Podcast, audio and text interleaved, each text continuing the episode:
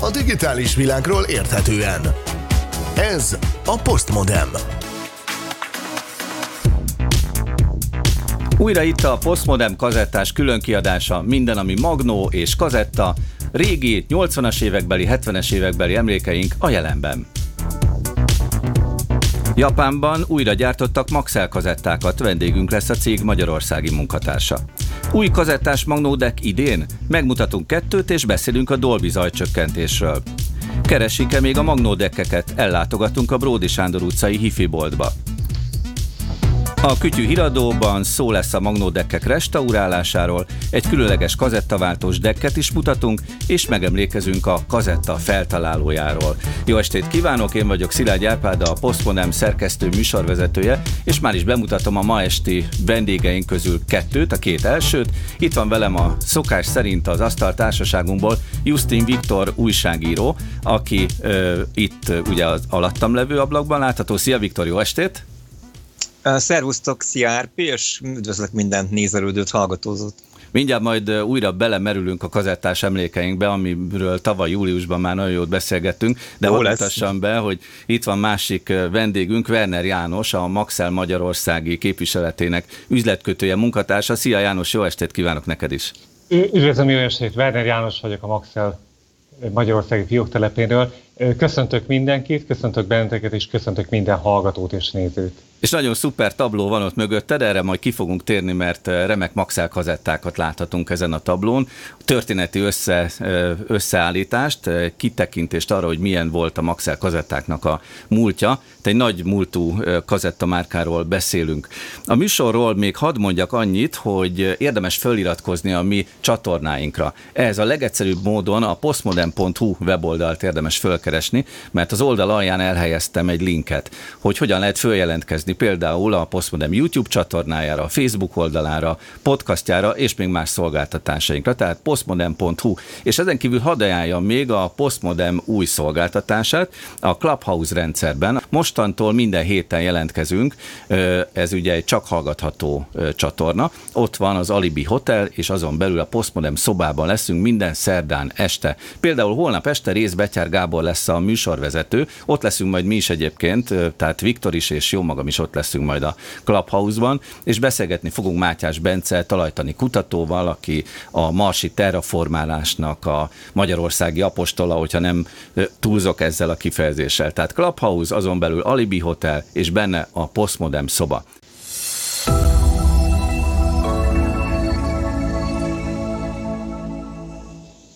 És arra gondoltam, kedves uraim, hogy csináljuk azt a részt, amit a múltkori műsorban is nagyon élveztünk, hogy mutassunk egymásnak olyan kazettákat, amik a kedvenceink. Én például, hogy így rögtön mutassak egy mintát, hoztam egy olyan kazettát, ami nekem külsőre nagyon tetszett. Magnósok évkönyvében láttam annak idején Magnó deckekben olyan kazettát, ami átlátszó dobozos, de ez még önmagában nem egy nagy dolog, hogy átlátszó doboz, hanem úgy néz ki, mint az orsós magnók. Hát íme, és aztán sikerült is a 80-as években szerezni nem egy ilyen magnót. Stilandia, vagy Stylandia, nem tudom, hogy jól mondom-e a márkáját ennek a kazettának. Itt is van, látszik a nevem is rajta. A 34-es számú kazetta lett ez a bizonyos magnó kazetta. Viktor, hogy tetszik? Neked volt ilyen? Igen, va, van, van ilyen, apukámnak három is, van, van, van, tényleg van, nem ilyen Stilandia, de, de, és én is nagyon imádtam. Tehát ez olyan dizájnelem volt, ami nem, nem lebecsülendő értékkel bírt. Hát főleg a nagyon helyes kazettás magnódekekbe tud nagyon jól kinézni, amik ilyen dizájnosak. Ugye? Igen. Na, te milyen kazettát hoztál Mutiba? Ó, hát én gyorsan akkor uh, egy ankfát, bocsánat. Uh, Krómos nem, kazetta. Igen, hogy nem, hogy nem a vendégünknek kedvezek, de egyébként szintén hasonlókokból hoztam, hogy nagyon-nagyon tetszetős volt, ilyen Aha. ezüstös, ha látod, így, így csillog, be is csillog. És hát ma még többet is fogok mutogatni, ha lesz rá időnk, de ez egy kifejezetten egy nagyon szép darab volt, és több is volt belőle. Jó ránézni ezekre a szép dizájnokra. Igen, igen, igen, igen. És hát, hát igen. Aqua ugye, amelyik azért nem jellemzően egy kazetta gyártó, vagy hát szóval az volt valaha. Igen. Na János, akkor nézzük meg, hogy te milyen kazettát hoztál, mint kedvencet. Talán megtöröm egyébként a hagymányt, és mutatok egyébként elsőként egy Maxell kazettát. Hát csúnyán néznénk rá, hogyha nem Maxelt mutatnál így az elején. Majd folytatom egyébként mással, ami egyébként Aha. nem egy brand, hanem műsoros kazettákat hoztam magammal, amik ugye a életemhez, a fiatalságomhoz kapcsolódnak, és kedvenceim, és nagyon érdekes, hogy a gyártás és a, a, a, kínálatban való megjelenés, az eladás, a vásárlás közötti idő, az el, ez lehetett egyébként több mint tíz év is. És ez a kazetta, ez egy 1980-as design, és ez szerintem a feleségem valamikor a 90-es évek elején vásárolta, és vett fel rá egy úgynevezett best of válogatást dizájnra nem annyira nagyon kiemelkedő, szóval inkább olyan átlagosabb kinézetű kazetta, azért pedig, és mindezt azért, kezét, akinek van ilyen. Igen, azért mondom mindezt, igen. mert a Maxellnek gyönyörű kazettái voltak, és szerintem majd később mutatunk is ezekből. Ha más nem, akkor a magnókazetta.hu-ról, de biztosan Jánosnál is van ha. ilyen. Igen, de, de mutatok egyébként, hogyha igen, mutatok egyébként magammal hoztam, mert ugyanúgy, mint a kortársaim, a velem egyidősek, vagy fiatalabbak, idősebbek, jelentős kazettagyűjteménnyel rendelkeztek, amik, amik vagy másolt kazetták voltak, vagy best of válogatások, amiket Maxell vagy más márkán rögzítettek, de, de, de rengeteg olyan kazettával rendelkeztek, amik műsoros kazetták voltak. És ugye az az érdekesség, hogy melyek voltak ezek a műsoros kazetták, amiket gyerekként nagyon sokat hallgattam, és mutatok egyébként egy nagyon szokatlan kazettát, ami egy mesekazetta, uh-huh. és legalább kett, három ilyen mesekazettám volt, amiket rendszeresen hallgattam gyerekként, főleg utazás közben, ö, ö, autóban, káraudión, vagy például otthon, ahol ismert színészek, már nem élő, elhunyt színészek mondták fel egyébként híres meséket. Tehát konkrétan egyébként ez a Hókvelyek és a Hét Törpe és egyéb ismert mesének a hát nevezhetjük egyébként hangos könyvnek is, és ezt, ezt rengetegszer hallgattam meg utazás közben, és volt egy harmadik, ami ukrán és orosz népmesék, ami a Csuka parancsára volt a címe, ahol amelyen Rutka Éva Ismerem. és Stanka István színművészek ö, olvasták egyébként fel a meséket. Rengetegszer meghallgattam. Stanka István és Rutka Éva színészek sem élnek már, régen elhunytak. De, De így hozzátartoznak a, a gyermekkorodhoz igen. már, ugye, ezek a kazetták? Igen, és én nagyon szerettem, nagyon szerettem, és nagy hatással voltak egyébként később úgy az életemre, hogy, hogy általuk megszerettem később az irodalmat, az olvasást, vagy éppen a színház műfajt. Tehát érdekes, hogy ezek egyébként, ez, igen, hogy elindítottak egy, egy teljesen más érdeklődés felé ezek a, ezek a mesekazetták. Véget ért a mi gyermekkorunk, és véget ért ez a korszak is egyébként, amit a kazetták fémjeleznek. Majd egy kicsit később a műsorban még mutogatunk saját kedvenc kazettákat, de most mutassunk még olyan képeket, amik ennek a korszaknak a lezárulásához tartoznak. Én most csodálkoztam rá, hogy még karikatúrák szereplői is lettek ezek a bizonyos kazetták. Mutatunk most például egyet, ami egy nagyon fontos popkulturális utalás. Ugye, akik látták a Csillagok háborúját, rögtön láthatják, hogy mi is történik itt. Angol a felirat, de én megpróbálom szinkronizálni. Én vagyok az apád. Na, hogy tetszett? És az adekvát Big, Big Toll van a kezében a, a szalagnak. De miért? Ugye, de miért? De ki az, aki ezt tudja? Olyan, mint a lézerkard lenne a kezében, de... De, de miért nem... pont a Big Toll? Hát igen, mert ugye lehet vele tekerni a kazettát. Mert az azzal lehet tekerni a kazettát, így van. És az iPodnak, vagyis az MP3 lejátszónak mondja, hogy én vagyok az apád. Nézzük a következő karikatúrát, ez is szerintem jó pofa. Ketten ülnek egymás mellett a padon, back in my day, tehát nagyjából jól mondom, ugye Viktor, hogy bezeg az én időmben. Így van. Mellette az Régen MP3 minden lejátszó. jobb volt. Régen minden jobb volt, igen. A következő karikatúrán is ábrázolnak valamit ennek a korszaknak a végetéréséről. Nézzük. A floppy lemez, ugye, vagy, vagy mágnes lemez, hajlékony lemez, szintén kiöregedett már a, az iparból, és hát egymást támogatja a két öreg adathordozó, a floppy és a kazetta. Igen, és velem ezt az érzést. Igen. és az utolsó karikatúrát is megtekintjük. Ez inkább már tiszteletadás ezeknek a adathordozóknak, amelyeknek a kora, tehát így most már lejárt, egymás mellett állnak szépen kézenfogva. A nagy alakú mágneslemez floppy, a kis floppy, a VHS kazetta, és a sor végén a kompakt kazetta. Soha nem felejtjük őket.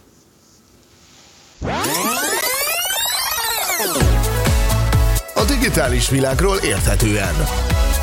Ez a Postmodem.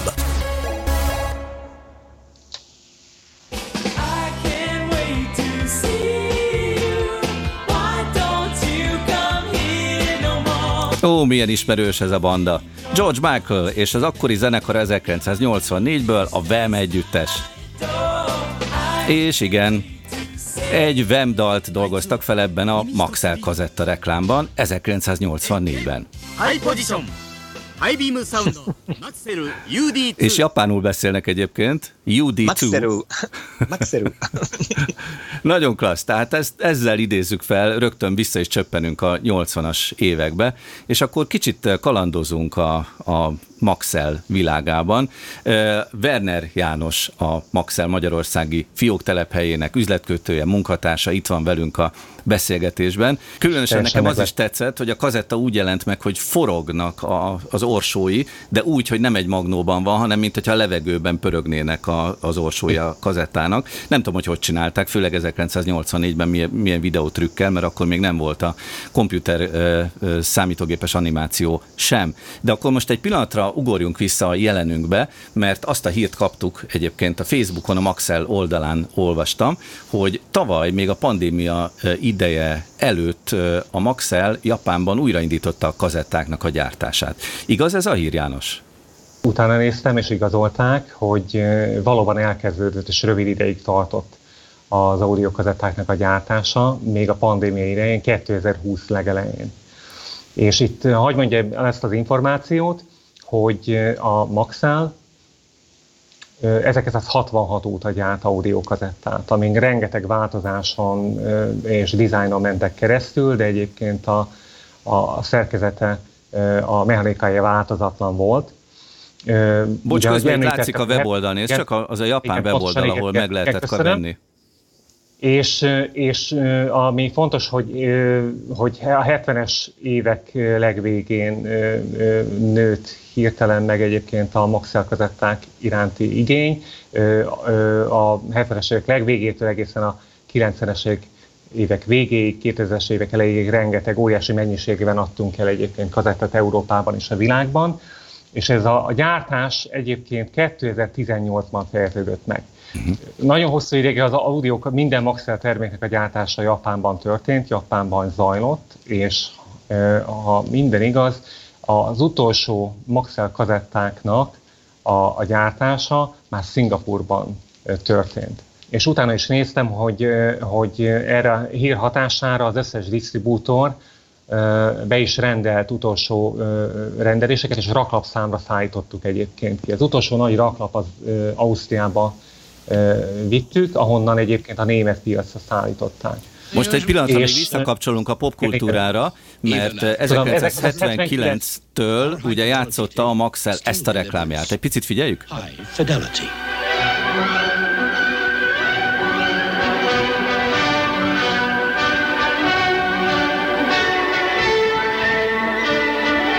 Maxell. It's worth it. Hát tényleg értékes volt ez a kazetta. Ez egy, ez egy nagyon, meghatározó, nagyon meghatározó reklám volt, és ahogy említettem korábban neked, adáson kívül, hogy, hogy ez az úgynevezett blown away guy, a, hogy a reklám szakma, vagy egyébként akkor nevezték ezt a reklámot, ahol ugye a nagy hangerő ugye szinte Leviszi a fejét. Ez, hogy a leviszi, igen, leviszi a fejét, fodrozza egyébként a haját, meg ugye megmozdul egyébként a, a, a Igen, hasonló. És ugye nagyon érdekes, hogy az illető, aki ezt a fiatalembert eljátsza, ő a Bauhaus énekessének a énekese volt, akit, igen, énekese, akit úgy hívtak, hogy Peter McMurphy.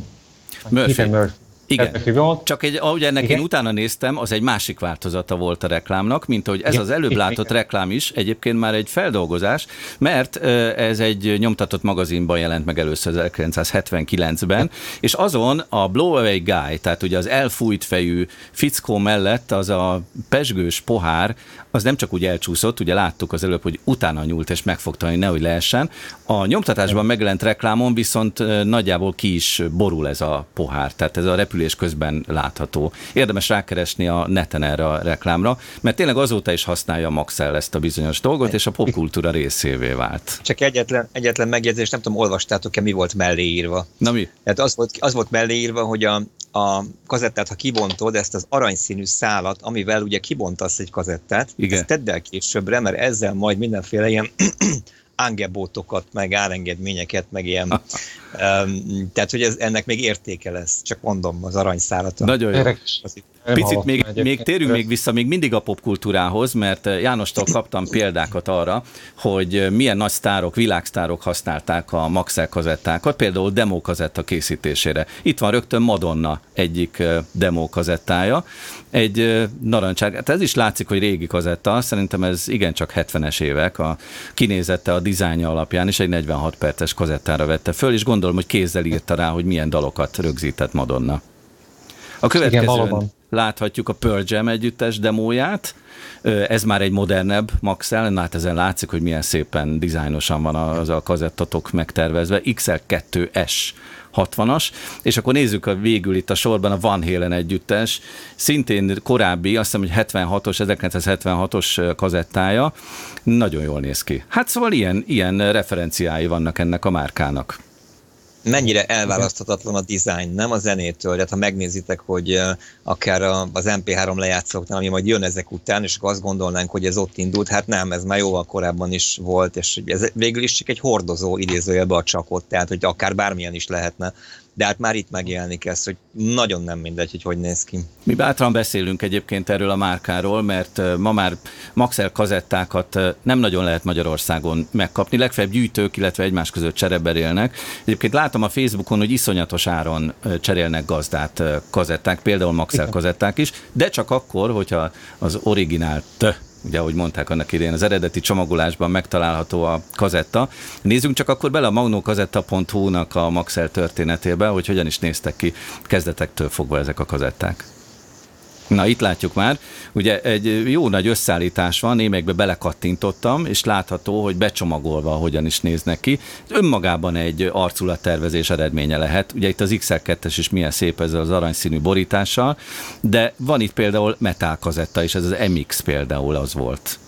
Ez már egy újabb XL 2 volt, és itt haladunk előre szépen az időben, és hihetetlen gazdagsága volt a formavilágban is, csomagolásban is, megnyilvánvalóan, hogy haladtunk előre az időben, egyre jobbak lettek ezek a kazetták. Itt egy stúdiókazettát is láttunk a végén, és eljutottunk egészen a jelenig. Igen, magánemberként szoktam követni egyébként azt, akár a, a Vaterán, vagy internetes áruházakban, hogy hogy a, a, a már nem kapható ö, originált kazettáknak egyébként a piaci ára hogyan változik, ami nagyon érdekes. És ugye előbb mutattad egyébként a fotókat a különböző híres együttesek, vagy előző művészeknek a demo kazettáiról. És ugye az az érdekes, hogy amikor ők a pályájuk legelején voltak, a Madonnának ugye ez a kazettája, és ha jól tudom egyébként, ezek talán gyűjtőknél kötöttek ki, akik továbbadták, és ezeknek, ezeknek a legmagasabb az értéke. Ezek a, is, a, olyan együttesek, előadóknak a kazettái, akik csak később lettek egyébként ismert művészek és előadók. És ezeknek a legmagasabb egyébként a piaci értékük. Tehát ahogy én ezt tájékozottam, hogy 200-600 dollárt az értéke egyébként egy, egy Pearl Jam vagy egy, vagy egy Madonna demo kazettának. Amiből nem egy egyetlen dalab létezik, hanem szerintem sok, és egy nagyon fanatikus gyűjtő, vagy egy kazettarajongó ezeket meg is vásárolja ezeken az árakon. De, de egyébként érdekes, hogy az originált Maxell kazettáknak, ahol esküdtek rá egyébként a zenerajongók a, a különböző ferro bevonatos kazetták, vagy króm bevonatú kazetták, amiben egyébként sokkal jobb minőségben volt hallható a felvett vagy a másolt zene, mint más hagyományos kazettán, hogy ezek a mai napig egyébként a köztudatban élnek, a, a kazetta gyűjtőknek a gyűjteménynek a részét képezi, és ugye a, a Vatánán is felbukkannak egyébként ilyen originált krónbevonatú kazetták, és ha jól nem, hát ilyen 10 euró, 3000 forintnál kezdődik egyébként egy ilyen originált kazettának az ára. A digitális világ érdekes. Postmodern.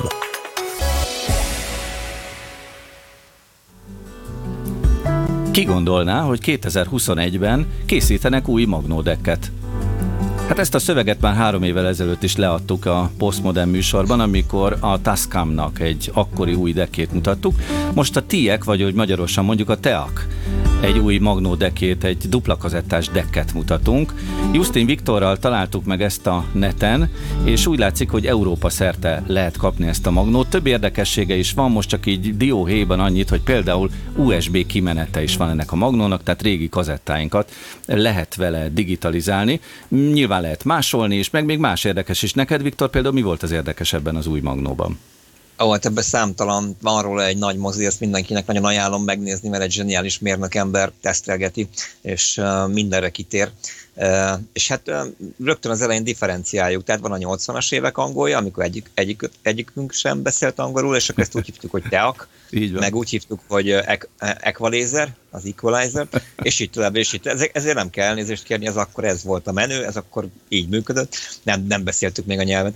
És De most szóval, már van YouTube, ahol meg tudjuk hallgatni, igen, hogy mondják tudjuk, az angolok. Meg, igen, meg Google, meg Google kiejtés segít. Majd még mondunk szóval, egy ilyet később, de akkor igen, tehát a tiek úgy. Szóval igen, hát nagyon, nagyon klassz, nagyon szép. Én ugyan megrögzött uh, Technics vagy Panasonic rajongó vagyok, de, de hát ez is egy nagyon szép darab. Tehát, te csinálnék neki helyet, ha arról lenne szó. Beszélgettünk róla, hogy mi a fontos a magnóknál, kazettás magnóknál, hogyha régi kazettákat akarod digitalizálni, és én hát ilyen félig laikusként, félig hozzáértőként azt javasoltam, hogy két dologra kell figyelni, hogy a magnó fejet be kell állítani a régi felvételhez, és ezt úgy lehet, hogy a magas hangokat halljuk-e jól, illetve a magnónak a sebessége is egy fontos tényező, mert hogyha picit lassabban rögzítettük, akkor egy másik magnón lejátszva gyorsnak tűnik majd ez a felvétel. Na most ebből a szempontból is érdekes ez az új TIEC deck, mert az előlapján van egy pitch control nevű gomb, amivel lehet a sebességet egy picit változtatni, ha jól emlékszem, plusz-minusz 12 százalék értékek között. Azért ez egy fontos dolog, nem Viktor? Te is például készülsz a kazetták digitalizálására.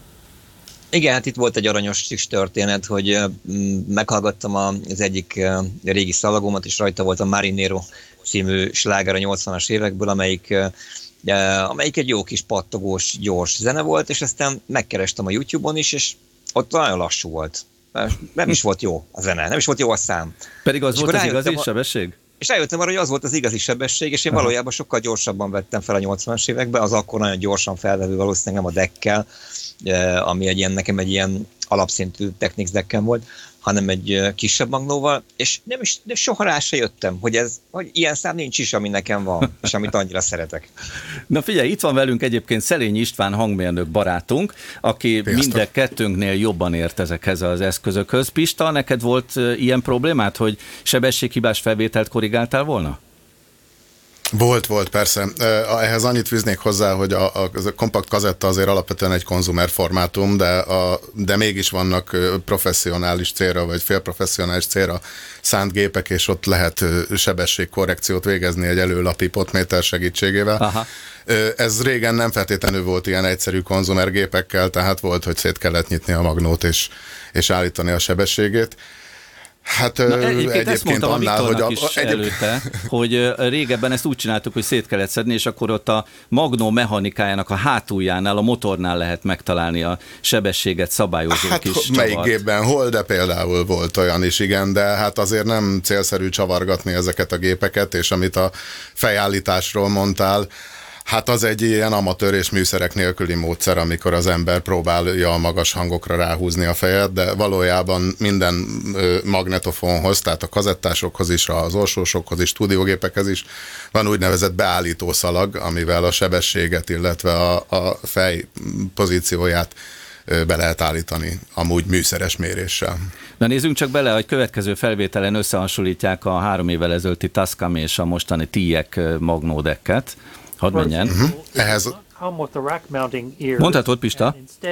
Ehhez annyi hozzáfűzni valóm van, hogy a, hogy a Tascam valójában a TIEC-nek a professzionális divíziója, tehát egy cégcsoportról van szó. Vagy leányvállalata. Igen, olyasmi. Igen, olyan, mint a Revox Studer annak idején. Vagy. Na itt mutatja, hogy a három évvel ezelőtti készülőknek sárga volt a kijelzője, a mostaninak meg ilyen kék színű.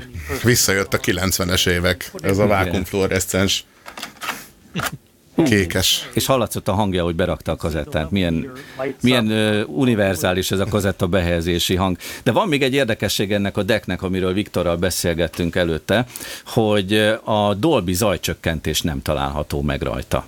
Viktor, te hogy döbbentél rá erre?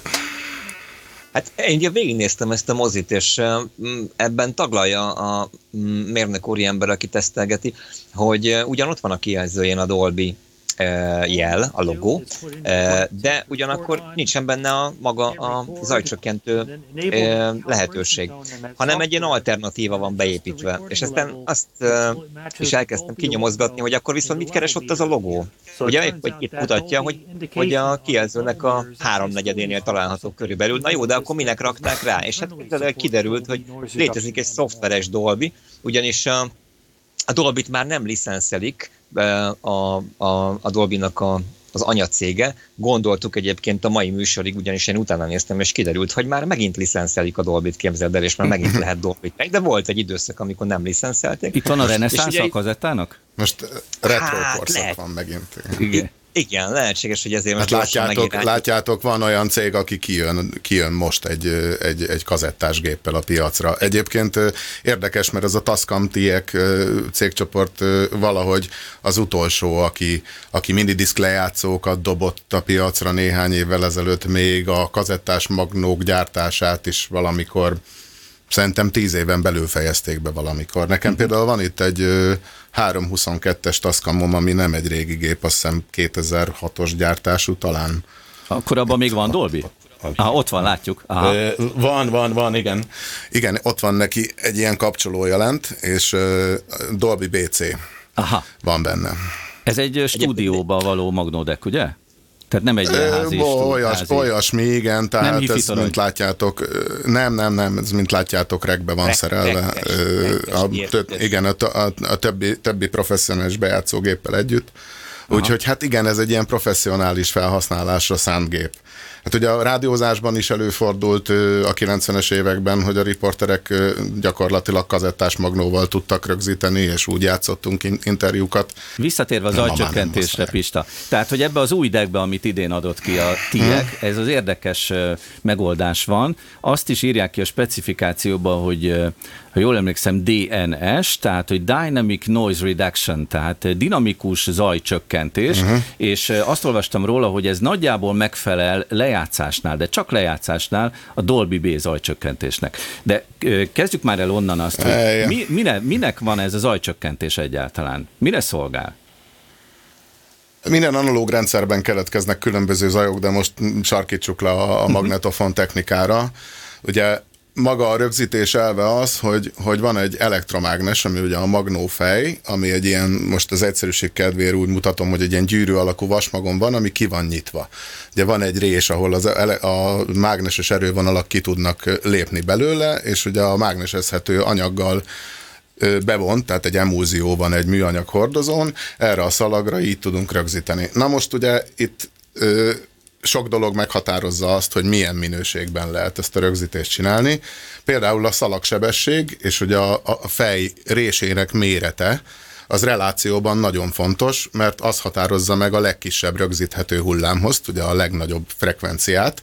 Éppen ezért ezt a kazettás technikánál ugye nagyon picire kellett venni, mert a, a, még a házi használatú orsós gépeknél is kisebb sebességgel, ugye 4,76 cm per szekundummal megy, ezért nagyon pici a fejrés. Na most itt jön a probléma, mert ettől viszont az emulziónak a szem, szemcsézettsége, az olyan, mint a, mint a film, uh-huh. men is látjuk a, ugye a szemcsézettséget, tehát attól az emulzió szemcsézettsége nem lesz kisebb, hogy mi itt kisebb szalagsebességgel, meg kisebb, kisebb réssel ö, dolgozunk. Viszont ahhoz a kisméretű réshez ö, ö, ugye sok nagyságrendileg vagy arányában sokkal nagyobbak ezek a szemcsék, és a szemcsézettségből keletkező szalagzajt kell ö, kezelnünk ez esetben. Aha, és Na, most akkor a zajcsökkentéshez két... képes ezt a szalagzajt elnyomni? Hát Valamelyest, igen. Ö, alapvetően kétféle rendszerű zajcsökkentés létezik. Nem csak a magnetofon technikában, hanem gyakorlatilag bárhol. Van, amit már a felvételnél is alkalmazni kell, ugye van egy enkód, enkódolási folyamat, és a lejátszásnál úgy lehet alkalmazni, a Dolby is ilyen például, de voltak olyan próbálkozások is a, a történelem során, hogy mint például a, az egykori Philips által fejlesztett DNL, a Dynamics no, Dynamic Noise Limiter, vagy Limiting, amit aztán továbbfejlesztettek telefonvonalag zajmentesítéséhez, zenéhez is. Ez egy enkódolás nélküli dolog, tehát csak lejátszási irányban használjuk. Valószínű, hogy ebben az új gépben is valami hasonló cucc van. Azt mondtad, hogy DNS, az, DNS. az el, nyelvbotlás volt, vagy tényleg Nem, így tényleg. hívják? Tényleg. Aha, DNS, aha, Dynamic, Dynamic Noise Reduction. Aha. Igen, mondom, ennek a gyökerei a, azt hiszem a 70-es években nyúlnak vissza, vagy a 60-as évek végén utána kellett volna ennek néznem, hogy a Philips a DNL-t mikor fejlesztette. Ennek az volt a lényege, hogy a nagy jelszintű anyagoknál gyakorlatilag átengedett mindent, és a, a kisebb kivezérléseknél ott szépen fokozatosan, mint hogyha így húztuk volna le gyakorlatilag a hangerő potmétert, és, és, és ezáltal tudott valamennyi uh-huh. zajt csökkenteni, vagy hát legalábbis pszichoakusztikusan úgy éreztük, hogy ez kevesebb zaj, pedig valójában a hangos, fel, hangos részeknél ott továbbra is ott volt a zaj, csak ott, a, ott az elfedési hatás érvényesül, és azért annyira nem halljuk. Tehát ugye a zaj az mindig a halk részleteknél probléma. Na most egy ilyen csak lejátszási irányban alkalmazott zajszűrés, az nyilván annak azért megvannak a határai. Ennél sokkal hatékonyabb akár a Dolby, akár a DBX-nek a rendszere, ahol a felvétel közben van egy encoder, ami nagyon röviden lényegileg annyit csinál, hogy az eredeti dinamika tartományt összébb nyomja, meg van benne egyébként frekvencia kompenzáció is, ugye, mert az ilyen szalagzaj az mindig ilyen sziszegő jellegű, tehát a magas tartományban van több energiája, gyakorlatilag dinamika kompressziót és magas emelést végez felvételkor, és lejátszáskor pedig a dinamika tartományt egy expanderrel visszahúzzuk az eredeti helyére. Na most hát ugye ez azért problémás folyamat, mert különösen a Dolby esetében, mert hogyha ezek az áramkörök nincsenek jól szintezve, akkor teljesen más eredményt kapunk a lejátszás után, mint amire számítottunk. A DBX például, ami professzionális rendszer volt stúdiók számára, az ilyen szempontból sokkal kevésbé volt érzékeny, tehát ott, ott, ott tök mindegy, hogy gyakorlatilag hova volt szintezve az áramkör, mert egy, mert egy folyamatos dinamika kompressziót uh-huh. végzett. A, a Dolby az bizonyos szint fölött, szint alatt lép be tehát nagyon, nagyon pontos szintezést igényel. Ez, ez okozza azt, hogy jellemzően, nem tudom ti, hogy vagytok vele, én például a világéletemben utáltam a Dolbit, mert, mi mert soha nem szólt úgy egy Dolby-val lejátszott felvétel, ahogy, Mi is uh, ahogy szerettük volna. Viktor? De bekötnék egy, bekötnék egy anekdotát, hát ezért szüntették meg. Gyakorlatilag volt egy felmérés, és csak ilyen 50 55%-kal szerette az embereknek, nagyjából 10%-nak tök mindegy volt, a maradék meg utálta. Mert ugye azt mondták, az volt a, a ilyen általános reakció, hogy levágja a magasakat tehát nincsenek, nem lesznek és az, a ki, és, az a ki, és az a kisebb katasztrófa valójában, ugye mivel dinamika, kompresszió, expanzió elvén működik, ezt kompandernek hívják egyébként ezt a megoldást, ezért, hogyha a szintek nem stimmelnek, akkor sokkal nagyobbat fog harapni adott esetben, és ilyen furcsán lüktetővé teszi a hanganyagot, de természetellenes lesz, ahogy uh-huh. a halkrészeknél túl nagyot ránt. És, és igen, és a magas vesztés a másik. Tehát nagyon sokszor csináltuk azt, hogy hiába a műsoros kazettát Dolby B-vel vagy Dolby S-sel adták ki, nem kapcsoltuk bele játszásnál, sokkal jobban szólt az. Na, idén a azért... kis szalagzajt inkább, inkább elviseltük, mint azt, a, mint azt a kellemetlen belenyúlást. Hát ugye mi volt előtte? Hát a bakelit is serceget forgátszék. Vinil. Ez jó. Ami a bakelitből sosem készült hanglemez. Bocsánat. bocsánat. Igen, igen, igen. De, de szóval ez, ez egy szerethető hang. Hát igen, ki, igen, ki, ki, ilyen, ki mit szeret? Ilyen, ilyen kizárólag lejátszási irányban alkalmazott dinamikus zajszűrést, mint ez a DNL, DNR, DNS, ilyet egyébként a lemeztechnikában is alkalmaztak. Idén még egy magnót kiadtak, illetve lehet, hogy mást is, de egynek a híre eljutott hozzánk. Az Alpine nevű cég, aki szintén egy nagy klasszikus magnódek gyártó, készített egyet, és meg is nézzük, hogy hogy néz ki. Mégpedig egy unboxing videóba fogunk belenézni. Itt az utolsó pillanatban a fiatalember gumikesztyűben az utolsó szikszallag darabot is leszedi a kazetta ajtóról. És már De használja. szépek azok a műszerek. Ugye?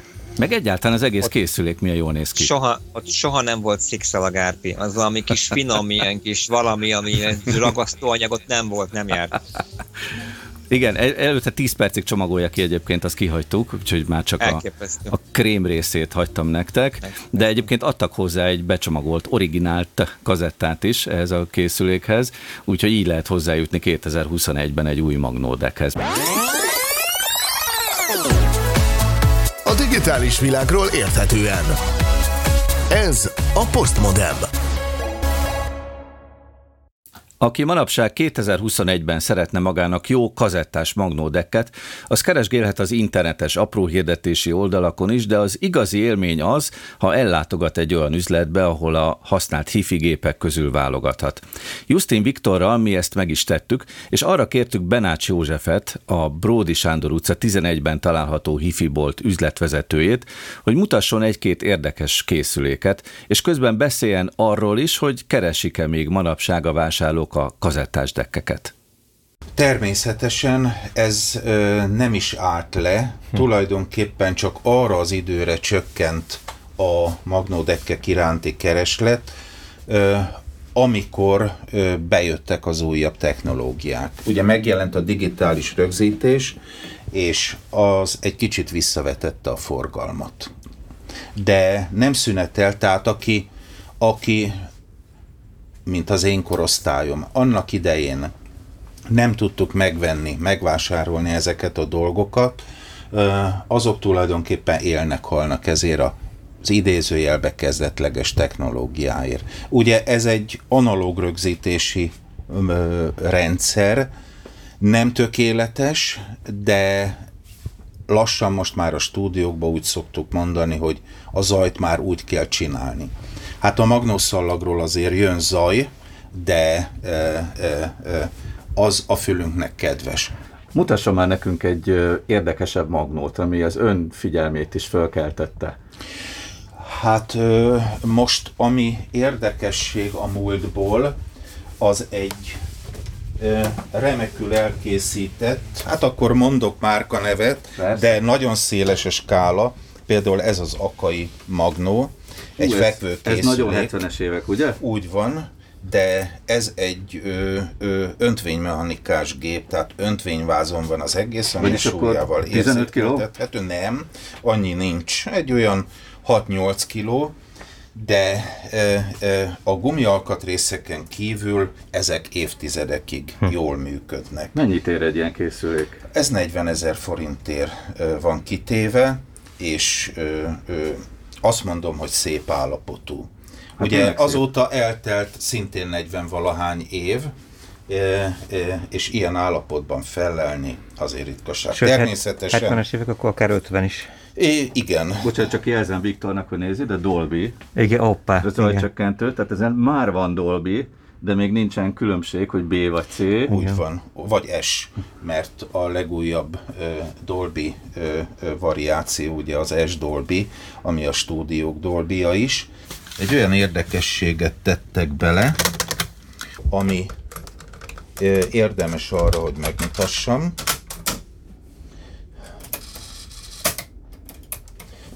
Tehát magát az üzemmódot is jelzi egy lámpa, amikor ez a készülék működik és hmm. megy. Ugyanakkor a bal és a jobb oldalt is mutatja. Ö, ö, a Analóg felvet. Igen, igen. Ennek még a számlálója is működik, pedig pedig nagyon-nagyon régi dolog. Ez már egy későbbi időszak, ugye fluoreszcent kijelzés, nagyon szeretik az emberek a kazettafészek megvilágítást, uh-huh. Így van. de ugye ez is még mechanikus kapcsolóval van ellátva. Tehát mindene mechanikus, lehet hallani a fém alkatrészeknek a az csengését, úgyhogy És ez, ez volt a magyar hifi talanyban, ugye? Igen, lehetett ilyennel is kérni, de volt az akaiból másik fajta sorozat, laposabb, volt olyan, ami csupán olyan szélességű, olyan magasságú volt, mint maga a kazettafiók, az is egy közkedvelt darab volt. Mit keresnek az emberek Magnóban? A gyerekkori álmokat. Uh-huh. Tulajdonképpen azért mondtam és említettem az én korosztályomat, mert a 70-es években, amikor ugye megjelent önmagában a kompakt kazetta, előtte az orsós magnók vitték a prémet a hangrögzítésben. Igen, meg voltak, voltak azért olyan világhírű darabok, amik még a mai napig is működnek de megjelent ugye a 70-es évek elején a kompakt kazetta, és abban az időben itt Magyarországon nagyon kevés ember fért hozzá, vagy azért, mert nem tehette meg anyagilag, vagy mert nem is árultak néha az üzletek. Hát emlékszünk, hogy, hogy ő, ő néha ma már megmosolyogni való áron kínált készülékeket a pult alól adtak, tehát még, még összeköttetés is kellett hozzá. Később ugye a dollárboltból lehetett vásárolni, hát például a CT506-os a, a Pioneerból, az ma is annyira közkedvelt mechanikus ö, működtetésű gép. Pedig egy nagyon egyszerű készülék. Nagyon egyszerű készülék, bár, bár itt azért zárójelben meg kell említeni, hogy mégiscsak a, a magnódekkek ma már a bonyolult működésű készülékek közé tartoznak, rengeteg mozgó alkatrész van bennük, és ö, azt is tudni kell, hogy ezeket rendszerint karban is kell tartani hajtószíjat cserélni, számlálószíjat cserélni. Hm. Egy kicsit mindig a készülék árulkodik a gazdájáról is, mennyire él vele együtt, mennyire kedveli, mennyit költ rá, mennyire tartja karban. Hm. Na és akkor, amikor ugye elindul egy ilyen magnó, és aki még nem látott ilyet, leveszem a tetejét, belenéz, és azt mondja, hogy egy kész csoda, mert annyi mozgó alkatrész is Igen. van benne. Ez ugyan magába hordozza azt a lehetőséget, hogy bármikor elromolhat, és tulajdonképpen a mai hangrögzítő eszközök ehhez képest nagyon egyszerűek. Uh-huh. És hát ugye ez a, ez a magnózás, a magnókészülékek is olyanok, mint a szerelem a legkevésbé bonyolult romlik el legkevésbé.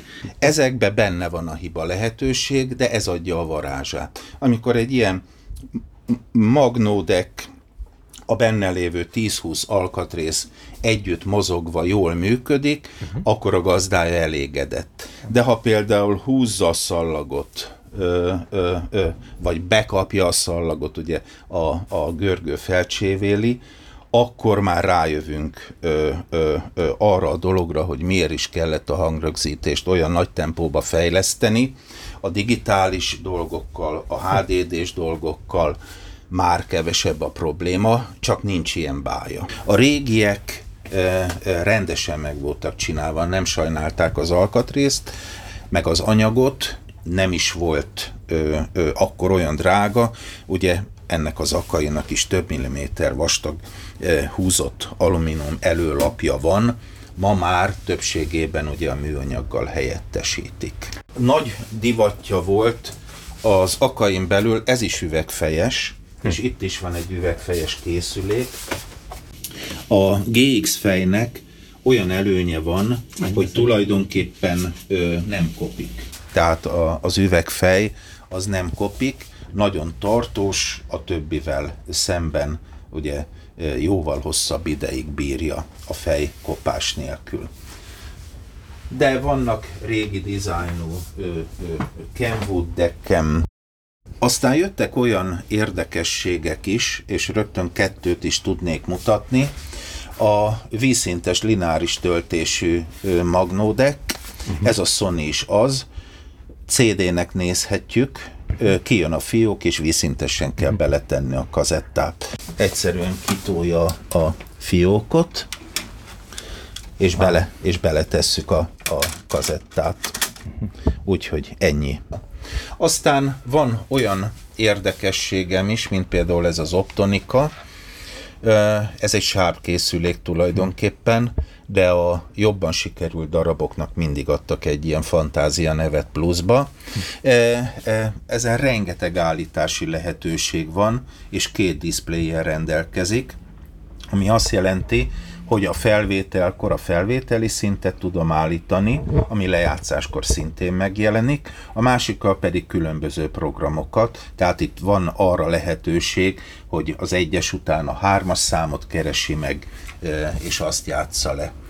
Hogyha a külseje nem nyeri meg a vevőm tetszését, akkor már nem is kéri, hogy hallgassuk meg. Tehát a külsejébe kell először beleszeretni egy készüléknek, és azután már egy őrült nagy pluszt ad, ha még jól is szól.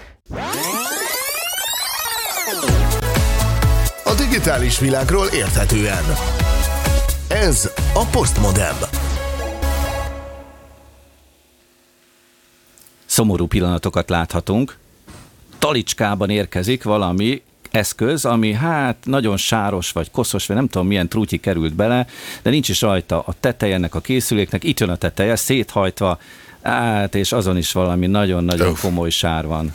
Hoppá, és nézzük csak belülről. Nem tudom, hogy ebből még lehet-e bármit csinálni, de Rusty, aki ezt a YouTube csatornát készíti, arra vállalkozik, hogy ilyen állapotú készülékeket helyrehoz. És hogyha végignéznétek, úgy az elejét is láthatjátok, tiszta sár. Tehát egyébként az ezüst színű gombok, ez fontos, nézzétek meg, egy Technics deckről van szó, ezüst színű gombok és tiszta koszosak, hát meg úgy a romon van, ahogy ezt mondani az ilyenekre, az ilyenekre mondja azt a párod, hogy vagy ez, vagy én. Igen. Na, és Rusty, képzeljétek el, hogy egy félórás videóban mutatja be, hogy ebből a rommá vált magnódekből összerak egy teljesen működőképes készüléket. Hogyha belenézünk itt a videójának a végébe, akkor láthatjuk, hogy milyen lett ez a készülék. Éme.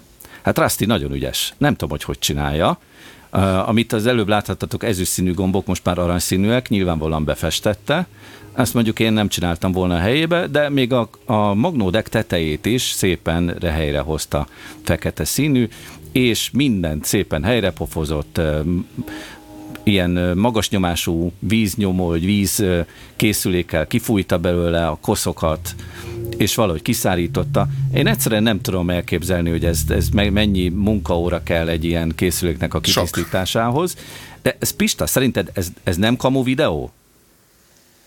Nem hiszem. Tehát ezt simán meg lehet csinálni, és az, hogyha azt látod, hogy vízzel mossák a, a belsejét egy készüléknek, ezt bármennyire hihetetlen professzionális szakszervizekben is megtesszük. Például, amikor belefolyik a kóla a keverőpultba, a stúdióba, vagy ilyesmi, hogy egyszerűen szétszedjük, és vizes mosás ki kell szárítani. Tehát amíg nem folyik áram, addig, addig nem okoz problémát a víz, és relatíve kevés olyan alkatrész van, amit a víz tönkre tud tenni, de ez a dzsuva már, már eleve nem tett tönkre, ami benne volt. Tehát, hogy Aha, Nyilván te... nagyon sokat kell tökölni egy ilyen restaurációval egyébként. Azt mondod, hogy látványosabb, meló. mint amennyire veszélyesnek tűnik? Tehát, hogy nem megy tönkre az elektronika egy ilyen készülékben a sár hatására, hanem akár még konzerválódik is?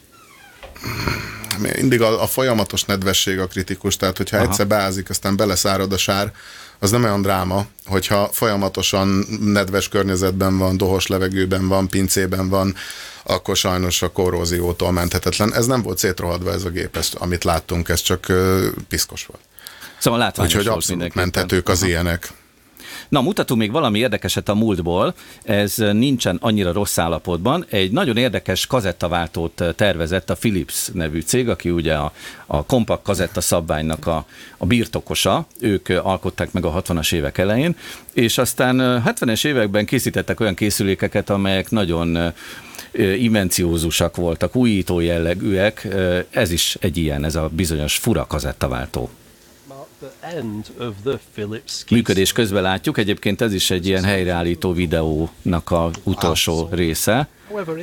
Egy ilyen furcsa, plexiből készült ilyen lesikló részen jönnek a kazetták alulról, és ezeket tudja keringetni a belső rendszerében ez a magnó készülék. Fú, de ki vagyok az ilyenektől.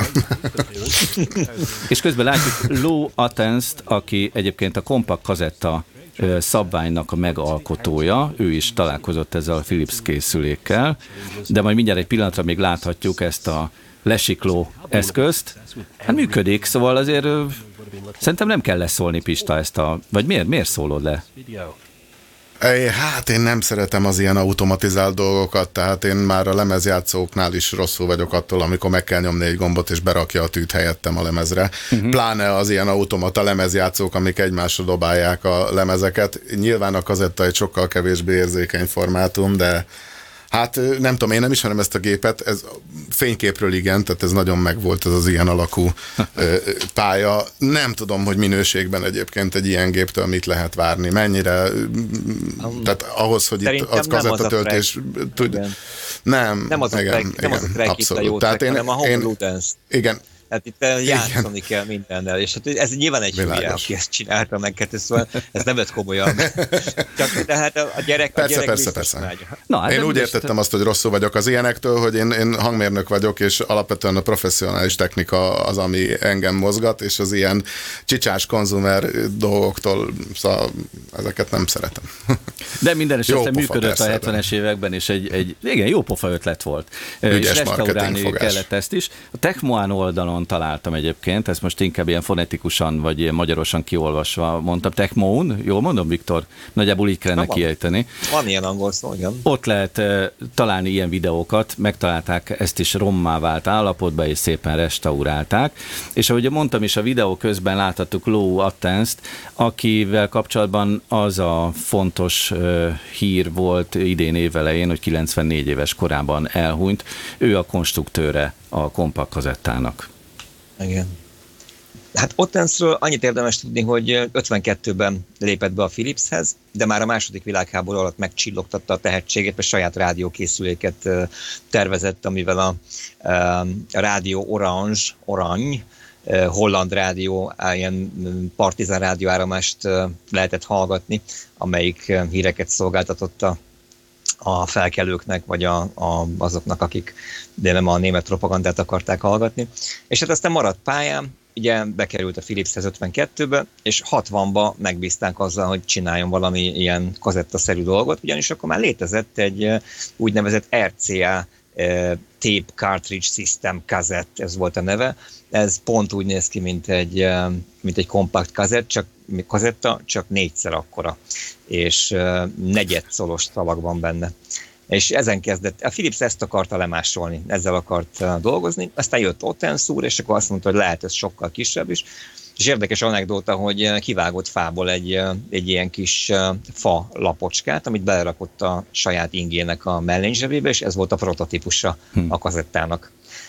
És onnantól kezdve egyértelmű volt, hogy ami belefér az inkzsebbe, na akkorának kell lenni ennek a, az adathordozónak, és ezt kezdte el megcsinálni.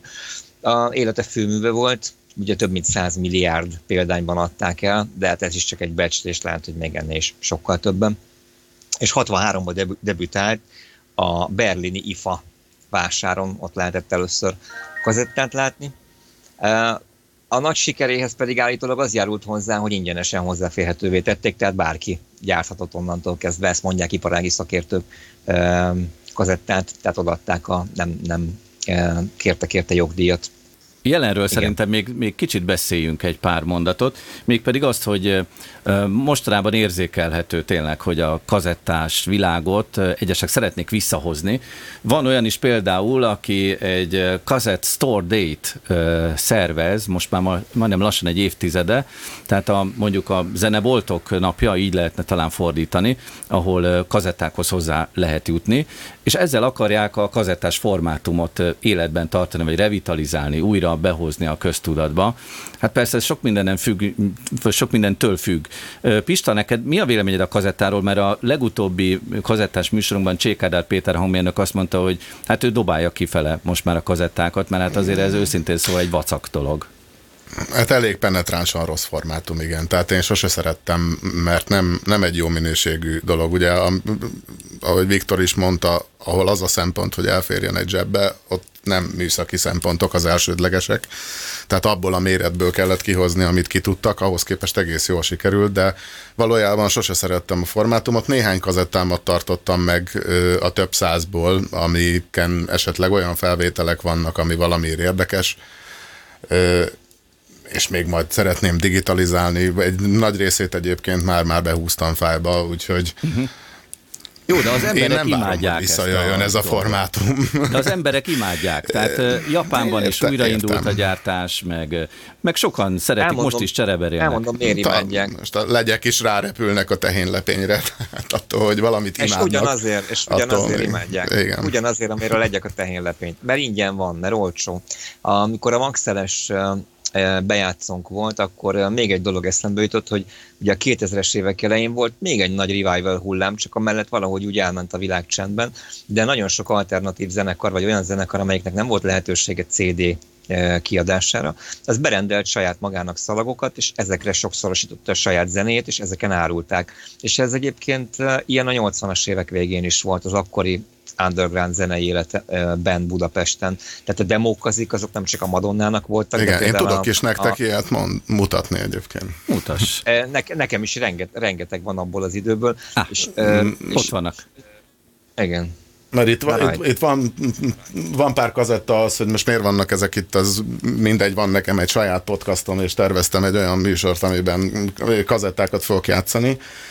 De például itt egy Without Face nevű zenekar, vagy, vagy itt van ez a Triple Trouble nevű zenekar, ezek amatőr zenekarok, és ugye az amatőr az itt nem minőségi jelző, hanem, hanem hogy nem ebből élnek.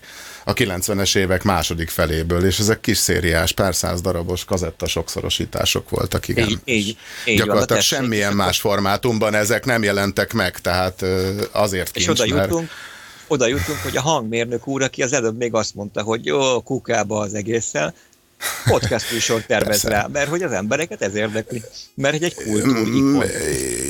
Mm, van ebbe ilyen is, meg ugye kuriózum, tehát hogy, hogy vannak olyan felvételek, amik semmi, a sehogyan máshogyan nincsenek meg, tehát most Kossuth beszéde is a, a Viasz hengeren nem azért jó, mert, mert, mert baromi jól szól, hanem azért nincs róla más felvétel, és, és ezek is azért tök érdekesek, mert, mert egyszerűen semmilyen más formátumban nem jelentek meg ezek a zenei anyagok.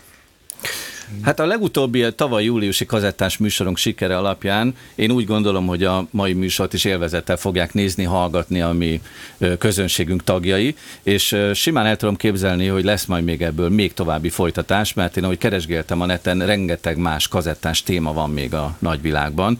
Úgyhogy szerintem fogunk még találni ilyen témákat, és, és szerintem Viktor is majd ebben partnerem lesz a későbbiekben, hiszen ő még mindig Ó, szeretné persze. mutogatni a saját kazettáit, amiből több száz is van lent a pincén évben, ha jól tudom. Ó, most is, most is készültem egy csomó nagyon érdekes szalaggal, Portugáliába gyártott ilyen uh, egyedi mechanikás uh, magnókazettával, ami gyakorlatilag egy önálló fejlesztés akart lenni, de ráérünk arra még. Legközelebb ezzel fogjuk kezdeni, hogy a spéci kazettáidat megmutatjuk egy önálló robotban. Köszönöm szépen a részvételt, tehát Justin Viktor újságírónak, Szelény István hangmérnöknek, és köszönöm természetesen Werner Jánosnak, a Maxel Magyarország, Magyarországi telephelyének üzletvezetőjének, munkatársának, és a Postmodern műsor holnap este jelentkezik a Clubhouse-ban, tehát a Clubhouse rendszert ugye most már Androidon is el lehet érni, venni, nem csak iPhone-on. Érdemes az applikációs boltban kikeresni, Clubhouse, tehát Clubhouse, mint klubház, és érdemes regisztrálni. A Clubhouse-on belül az Alibi Hotelben található a Postmodern szoba. Holnap este részbetyár Gábor lesz a műsorvezető, és a vendégünk lesz Mátyás Bence, aki a Marsi terraformálást tűzte célul.